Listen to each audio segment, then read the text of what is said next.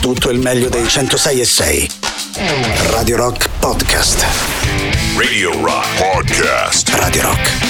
Tutta un'altra storia. Oggi con noi un ospite che non credo proprio, ragazzi, abbia bisogno di presentazione, che è uscito il diciotto di questo mese col suo nuovo album di inediti, La Rivoluzione, ovvero Enrico Ruggeri. Buon pomeriggio, Enrico. Eccoci, bentrovati. Benvenuto, Enrico. È un piacere proprio sentire questa tua voce qui profonda noi, dal microfono. Che spesso... Torno sempre volentieri. E poi posso dire, finalmente la quota di interismo in questo studio ah, si vedi. è equilibrata, perché io ero in minoranza, diciamo. Noi anche... romanisti, lui interista. Eh, infatti dopo facciamo un due contro due qui nello studio. Eh, eh. Esatto. Tanto la, la, la, la è finita di ammorbare anche Enrico con no, il tuo ma, jet lag. Parliamo di un'ora, eh, cioè. due chiacchiere di cortesia, così. Hai fatto una testa così, neanche arrivato. No, no, lui già voleva andare via, io l'ho sì, capito. Mi ha, mi ha raccontato una storia che sembrava drammatica.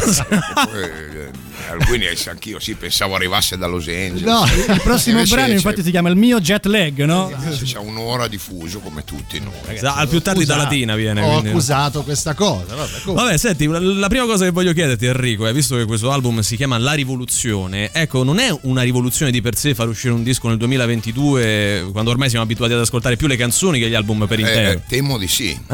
E poi, insomma, è un disco particolare. Io ho anche pubblicato un decalogo della, della buona musica sui miei social, diciamo, eh, che spiega come è stato fatto questo album, secondo quali principi, che sono, ehm, per carità, non ho inventato niente, gli album più belli della storia della musica sono stati fatti così, quindi usare, eh, trovarsi intanto con una band che poi sarà la stessa che suonerà dal vivo, fondamentale, poi trovarsi e ragionare prima di iniziare a suonare su qual è, perché ogni musicista cerca il suo santo graal, no? Che è il suo, il suono che ha in mente.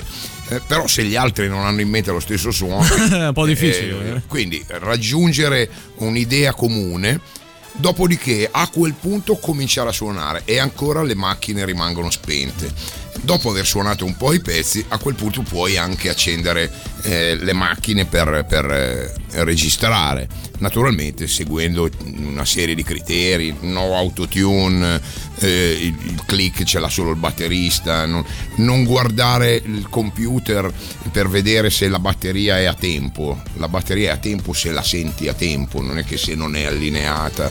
Insomma, tutta una serie di cose eh, che in realtà poi ci hanno fatto lavorare per due anni, anche per ovvi motivi, no? Che non è che c'era molto da fare in giro. Io ho la fortuna di avere il mio studio e quindi di poterci stare tutto il tempo che voglio. Ecco, il fatto di avere un tuo studio in qualche modo è anche un modo per rallentare i tempi o te li accelera? Perché sai, devi andare da qualche parte, magari hai delle scadenze. Eh beh, no, certo, se hai, delle, se hai prenotato lo studio, cioè, dal dieci marzo al venticinque marzo cambia un po'. Cambia tutto, perché non dico che tiri via, mm. però eh, hai quindici giorni. Eh, mentre invece noi abbiamo fatto dei pomeriggi dove a un certo punto ci siamo messi a suonare un pezzo di Lou Reed, perché non ci avevamo voglia no. di lavorare. Quindi è un bene, diciamo, cioè, sì, allungare bene, i tempi. Poi nel, nel periodo lockdown e restrizioni è stato fondamentale, era diventato il luogo di ritrovo, passavano amici, stavano lì. L'unica cosa, normalmente l'usanza era: finito di suonare vi porto a cena, non si poteva andare a cena, è diventata eh, offro tamponi. Beh, eh, che sono a spesa di questo no, periodo. È un no, intrattenimento. Quindi ogni due o tre giorni arrivava un infermiere, tamponava tutti, così tutti erano tranquilli e si andava avanti a lavorare. Ho una curiosità, perché la copertina di questo disco è la classica foto sì. che tutti hanno a casa, no? Quella di sì. scuola con, con tutti quanti i compagni di classe in posa, anche quelle foto che se vuoi ti mettono anche un po' d'ansia col passare degli eh, anni, certo. e poi hanno anche quella nostalgia dentro. Ovviamente. Ecco, quella seconda H ha que- qualcosa a che fare con la rivoluzione sì. e se quella rivoluzione si è poi pienamente compiuta. Allora, ehm, sì, intanto io avevo già preparato tre quattro copertine, ero in semifinale, diciamo, cioè dovevo scegliere tra quattro copertine e stavo mettendo a posto i cassetti e ho visto questa foto e ho detto: ma io sto parlando di questi ragazzi qua, non sto parlando delle barricate, dei Kalashnikov, sono io. C'è un fischio, ma forse perché avevo la cuffia alta. e, e quindi me, ho pubblicato quella. Poi era una foto strana, ero anche in centro e infatti ho notato eh, che sembrava fatta apposta, sembrava pensavo fatta fosse apposta. Stata post prodotta perché no, diciamo, no, no, è la foto, sei anche un po' diciamo in primo piano, in prospettiva, sfalsato, eh, per cui insomma io parlavo intanto della differenza che c'è eh, tra l'adolescenza e l'età adulta. Tutti noi da adolescenti immaginiamo una vita che non sarà così, nel bene e nel male. E poi eh, chiaro, c'è un occhio di riguardo alla mia generazione, che è una generazione particolare, i sessantenni, quelli che non hanno vissuto la, il romanticismo del sessantotto, hanno vissuto, appena dopo. hanno vissuto la parte peggiore. Eh, da bambini è arrivata la notizia delle, delle bombe di Piazza Fontana, e mentre noi andavamo a letto dopo Carosello, e, e poi e, e sono arrivate le Brigate Rosse, il, il terrorismo, l'eroina, perché poi a metà degli anni settanta, proprio come manovra di marketing, eh, arriva le, quella... l'eroina.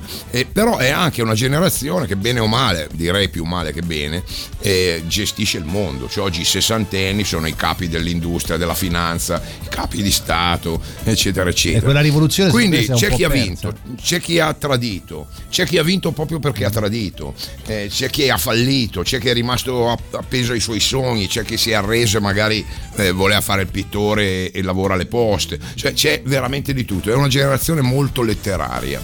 Ecco Enrico, tu però potessi parlare col te stesso di all'epoca, neanche maggiorenne, no? Con la consapevolezza di oggi, che cosa gli diresti? Ma vai bene così, perché alla fine ehm, io ho avuto la fortuna di nascere in un periodo nel quale facevi musica perché era bello. Ehm, sì, io, uno di una generazione precedente alla mia, Pete Townshend, disse: ho, ho iniziato a fare musica perché mi ero stufato di farmi chiedere perché avevo il naso così lungo. e, e c'è della verità, cioè io, nel periodo nel quale c'erano i leader, il movimento, le botte, eh, quello invece che aveva la moto bella, quello che aveva la casa grande, cioè i, i, gli idoli erano altri. Io ero a Ruggeri, quello della seconda H, quello che suona, cioè la mia micro micro micro popolarità era la tua quella. Caratterizzazione eh, era esatto.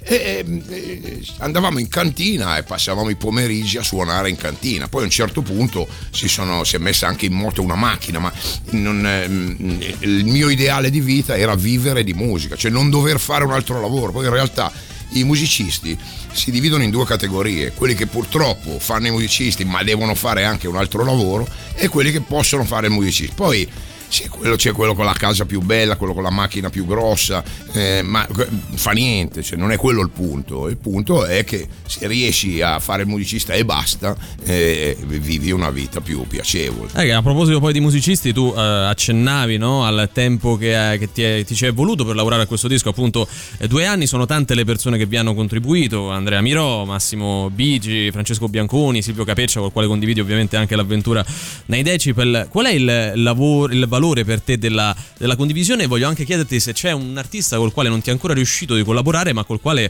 anche non italiano, eh, vorresti scrivere un pezzo, cantarlo. Allora, la condivisione è sacra.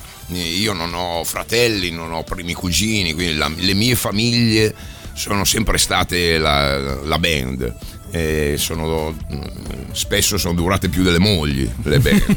eh, per cui eh, per me, io rimango il cantante di una band, cioè viaggio con la band, dormo nello stesso albergo. Eh, in Italia c'è proprio normalmente eh, c'è il cantautore che gira con l'autista, con quello che gli stappa le bottiglie, quello che gli versa l'acqua, quello che gli pulisce la bocca, e, e, e si palesano dieci minuti prima del concerto. Eh, io faccio la, la vita che facevo quando ero membro eh, di una band, per cui la condivisione è tutto, perché poi si vede quando sei sul palco queste cose. Eh, se uno vengono attento, fuori le, le nota vengono fuori. O per le collaborazioni, allora faccio una premessa: che le collaborazioni non devono essere scientifiche. Cioè, quando io sento è uscito il disco di quello che c'ha sei feat, io dico quello c'ha un manager più bravo di lui, cioè sì. è, è più bravo il manager dell'artista. No, possono essere tutte spontanee, no, quando sono così tante. Per cui, al di là dei sogni, se mi dici con chi vorresti, sì, così a ruota libera, una base fatta dai Rammstein o un pezzo scritto con Elvis Costello mi, mi, mi farebbe piacere. Però in realtà le mie collaborazioni sono nate da amicizia, da, da affinità. Bianconi non lo conoscevo, mi piacevano i Baustelle, lui ascoltava le, le mie cose, ci siamo conosciuti e ho capito che era uno interessante. Poi ero in studio e sentivo, stavo lavorando a un pezzo che si chiama Che ne sarà di noi, e ho detto caspita, sarebbe bello provare anche il fatto che Bianconi e io abbiamo tutti e due la voce bassa però molto diversa. Ho detto non, non sarebbe male l'esperimento, gli ho mandato il pezzo ed è nata eh, così, insomma. Le altre collaborazioni sono in famiglia, c'è un brano che finisce dicendo My Rebel Generation, non poteva che cantarlo Capeccia, eh, per, almeno nella mia testa, certo. eh, per cui Andrea Mirò eh, pure gli altri della band, insomma sono eh, ripeto, lì soprattutto in quei due anni il, il bar sport era diventato il mio studio, quindi era un laboratorio permanente. Tu prima hai nominato i Rammstein, Elvis Costello, tra poco andiamo anche sulle tue lezioni di musica su TikTok, che è un argomento che ci interessa molto. Prima però ascoltiamo proprio La Rivoluzione. Siamo quello che siamo, niente di più, niente di meno, padri e figli di un tempo sbiadito, intravisto dal treno. Eravamo sempre in cammino, noi che volevamo andare lontano. Siamo quello che siamo, siamo quello che siamo, siamo quello che resta. Di certi sogni appesi al soffitto di quell'ultima festa. Ricchi impoveriti dalla nostra stessa ricchezza. Siamo l'ultima carezza.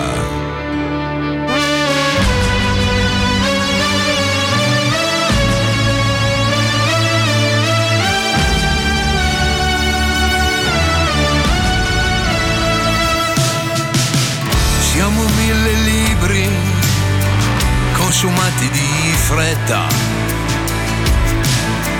ed altri mille amori dimenticati alla svelta. Siamo fuoco e cenere all'ombra di una statua di cera. Noi che non crediamo e siamo solo preghiera. Siamo la rivoluzione da sempre sognata, quella che avremmo tanto voluto, così desiderata. Vincitori di un grande girone, poi sconfitti in finale. Perché quella sera avevamo da fare.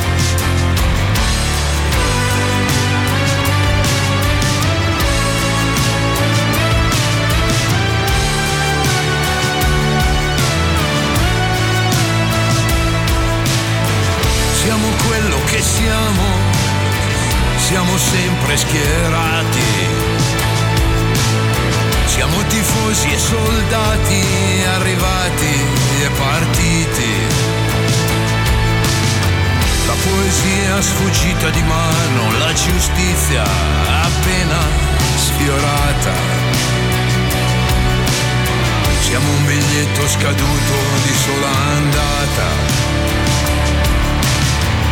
Siamo una fermata scritta sopra un foglio da conservare.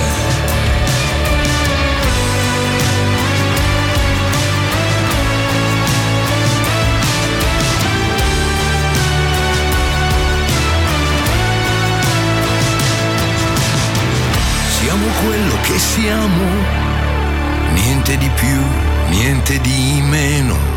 La Rivoluzione, la traccia che dà il nome al nuovo album di Enrico Ruggeri, che è ospite qui con noi in studio, uscito il diciotto di marzo questo, questo disco, quindi eh, questo mese, un paio di settimane fa. Senti eh, Enrico, a parte che il nostro Boris scrive "C'è chi ha tradito" è un titolo perfetto per il prossimo singolo tuo, qualsiasi dovesse essere l'album nel quale, all'interno del quale potrebbe o possa capitare, ecco, accennavamo al fatto che tu sei protagonista su TikTok con queste tue storie eh, di rock, che sono lezioni che eh, in larga parte hai tenuto all'epoca anche al sì. Conservatorio Giuseppe Verdi, no, qui di, di Milano. Che, che importanza ha questo, eh, questo mezzo frequentato da un pubblico per lo più eh, giovanissimo? Ma, e cosa ti senti di consigliare invece a quei colleghi che lo guardano un po' ma, in maniera un po' snob TikTok? In realtà anch'io mh, sento parlare di sto TikTok, vado a vedere, vedo natiche, tette, balletti. Sì, eh, c'è anche eh, quello. Quello è il livello uno, cioè per entrare devi, devi balletti, queste cose. Eh, però il contenitore, cioè, era interessante, cioè hai un posto dove tu parli per due minuti e chi vuole ti ascolta, chi non vuole passa oltre. Allora mi sono mi sono venute in mente le, le, le lezioni che ho fatto per un anno al, conserva, al Conservatorio Giuseppe Verdi. Io avevo questo corso di storia della musica, una cosa divertente, a parte che erano molto frequentate le lezioni, la cosa divertente erano gli esami, che arrivava e tu dici "mi parli degli Who", e lo studente doveva parlare degli Who invece che di Dante. E comunque eh, ho detto condensiamo in due minuti eh, queste, e quindi parli di Led Zeppelin primo, di, di Ziggy Stardust, di David Bowie, dei Gentle Giant, di chiunque, e racconti in due minuti un album. La cosa è andata bene, poi invece negli ultimi tempi ho fatto trentasette puntate sui miei trentasette album prima di questo, sai, un po' tipo come quando sta per uscire il film di Checco Zalone, allora Sky manda tutti i film di una maratona per farti venire la voglia di andare al cinema, e quindi ho, ho parlato di sti trentasette album. Adesso ricomincerò a raccontare il rock, che poi alla fine a te raccontare storie piace, no? Insomma, eh, eh, io, vieni eh, da anni è anche, un collega, eh, esatto, oltre che un cantante, è la cosa che mi piace di più fare, eh, lo faccio nei romanzi, nei, ovviamente nei dischi, ma anche in tv, in radio, mi, mi, mi, mi diverte raccontare. Insomma. Anche perché poi dalla storia parte qualsiasi cosa, no? Cioè lo stesso sì, concetto si può sviscerare in certo, canzoni, assolutamente, libri. Le canzoni, eh, la canzone dovrebbe essere un racconto eh, in forma poetica con una bella musica cantata bene, insomma, questo è l'ideale. In teoria, in teoria va, va a capire che succede a scrivere dopo una canzone, no? Come quelle che normalmente scrive Enrico. Allora noi ricordiamo che stasera alle diciotto sarai, poco dopo questa intervista, alla Feltrinelli, esatto, qui in Via Appia, in Via Appia. ventisei del mese prossimo aprile al Teatro Olimpico qui a Roma, visto che settimana prossima parte il, parte tuo... il tour finalmente, esatto, sì, sabato sì, prossimo esattamente, e mh, questo coinciderà anche con la fine, meno male, di tutte le limitazioni che sì. ora ci sono ancora in tema di eh, concerti. Com'è stato però, eh, visto che nel frattempo hai fatto live, suonare con tutte le riserve del caso, da performer eh, oltre che da cantante? Ti sei un vabbè, po' dovuto la, reinventare la il tuo approccio? La cosa più triste sono le mascherine, naturalmente, eh. perché io sono uno che guarda il pubblico, insomma io faccio eh, certo. posti da mille, millecinquecento, non faccio gli stadi, per cui la gente la vedo, e, e il mio concerto è anche capire le, le sensazioni, insomma sono quello che osserva, eh, io me ne accorgo se ci sono due, lui e lei, io capisco chi dei due ha portato l'altro. Eh, aspetta, questa ce la devi spiegare, cioè, cioè, come fai a capire perché chi, capisci chi è, dice, chi è più metti, attivo, metti che il fan è lui sì. e lei viene perché lui l'ha portata, lo capisci perché lui guarda con un'altra attenzione, lei si annoia, lei magari spiccia il telefonino, lui le spiega delle cose, lei gli chiede, e quindi tu mentre canti vedi anche queste cose. Chiaramente tutto questo con la mascherina scompare, okay. vedi, non, non capisci se cantano, sono venuti tutti da soli, magari ridono, certo. Per cui la, la mascherina, poi eh, ai miei concerti normalmente, anche quando sono in teatro, da un certo punto in avanti la gente si alza e viene sotto, cosa che non si poteva fare, insomma, per cui erano... Insomma, un po' la differenza tra far l'amore e guardare un porno. Non è propriamente la stessa cosa, appunto. Noi questi ultimi minuti con te, prima di ascoltare anche La fine del mondo, che è il terzo estratto come singolo, nonché l'ultimo finora da questo La Rivoluzione, vogliamo usarli anche magari per qualche domanda da parte non di chi eh, ci ascolta, no? Eh, ad esempio Elvio chiede eh, non hai mai pensato di fare un disco interamente hard rock o comunque bello zeppo di chitarroni, che non è che non ci siano? Beh, in questo oh, La Rivoluzione ci sono chitarroni anche nei miei dischi, ma il, il problema è che non so, in realtà difficilmente ho fatto un disco sempre eh, monotematico. Forse il periodo folk, agli inizi degli anni duemila ho fatto due o tre album col contrabbasso un po' pogs, diciamo, come idea, eh, però eh, poi nel giro di un anno la ballad ti esce, il pezzo che vuoi arrangiare con gli archi ti esce, il pezzo che invece vuoi fare con eh, i Marshall, la manetta, ti esce. E quindi credo, ormai insomma chi mi segue lo sa che io sono un po' ondivago, perché mi, eh, mi, mi piacciono i Clash, ma mi piace anche Aznavour, eh, e, e questo poi si sente quando faccio i dischi.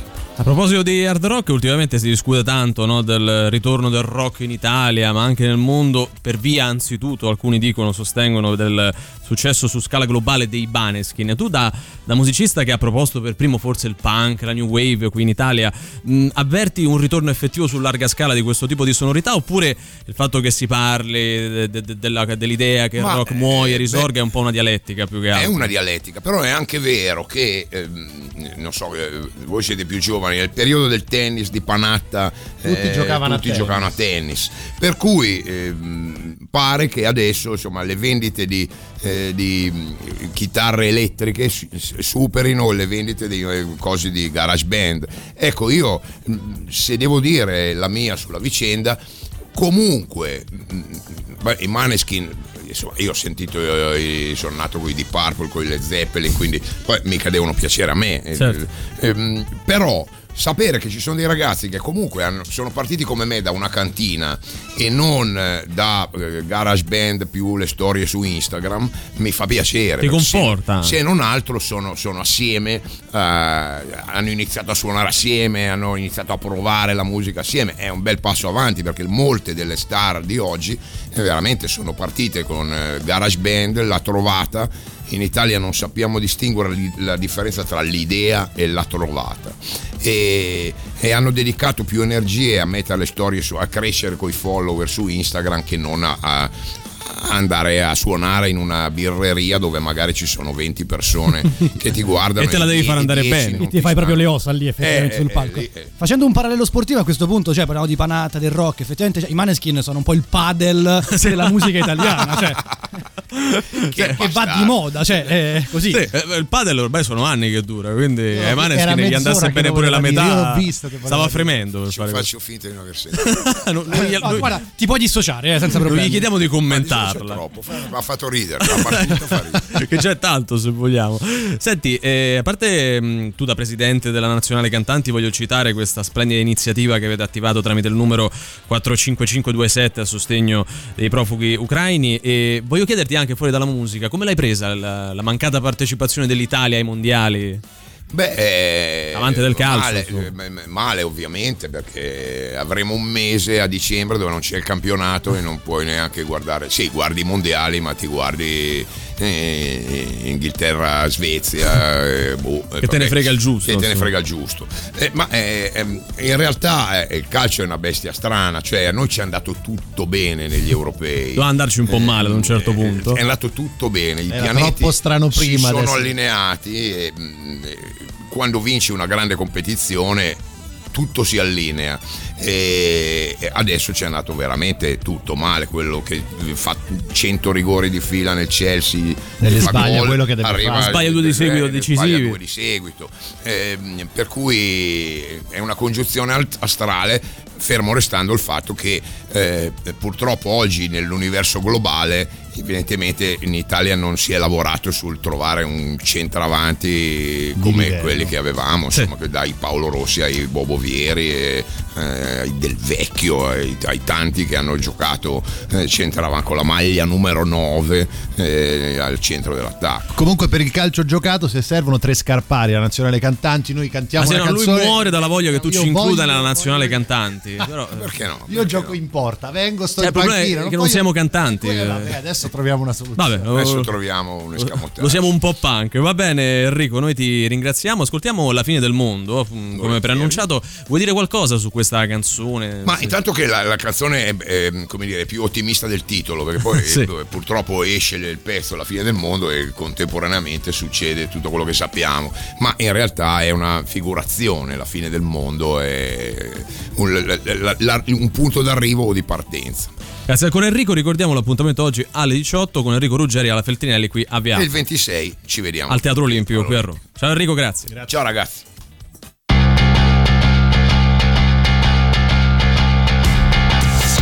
Radio Rock ti tiene compagnia tutti i giorni.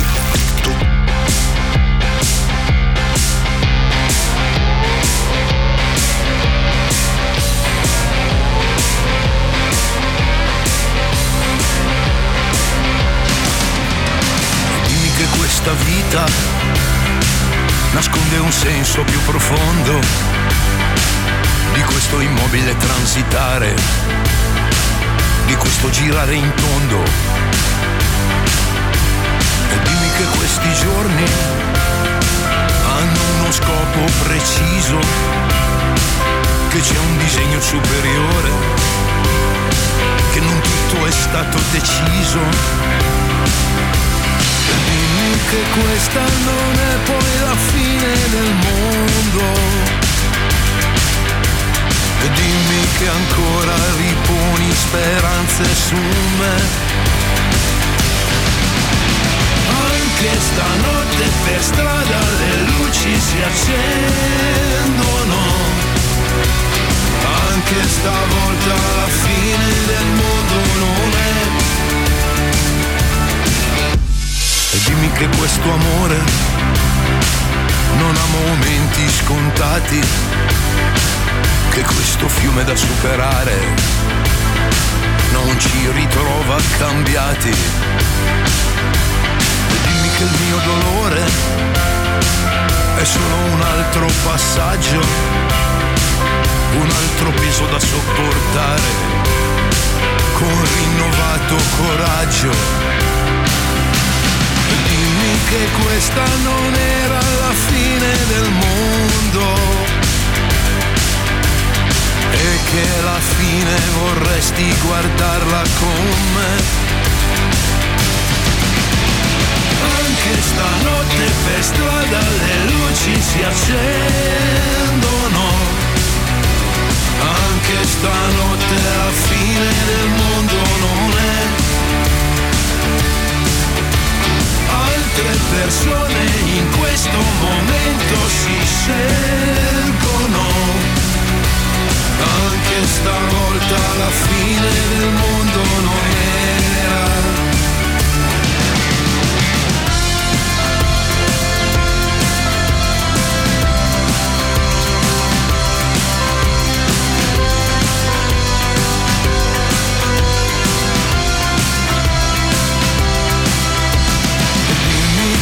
Questa non era la fine del mondo.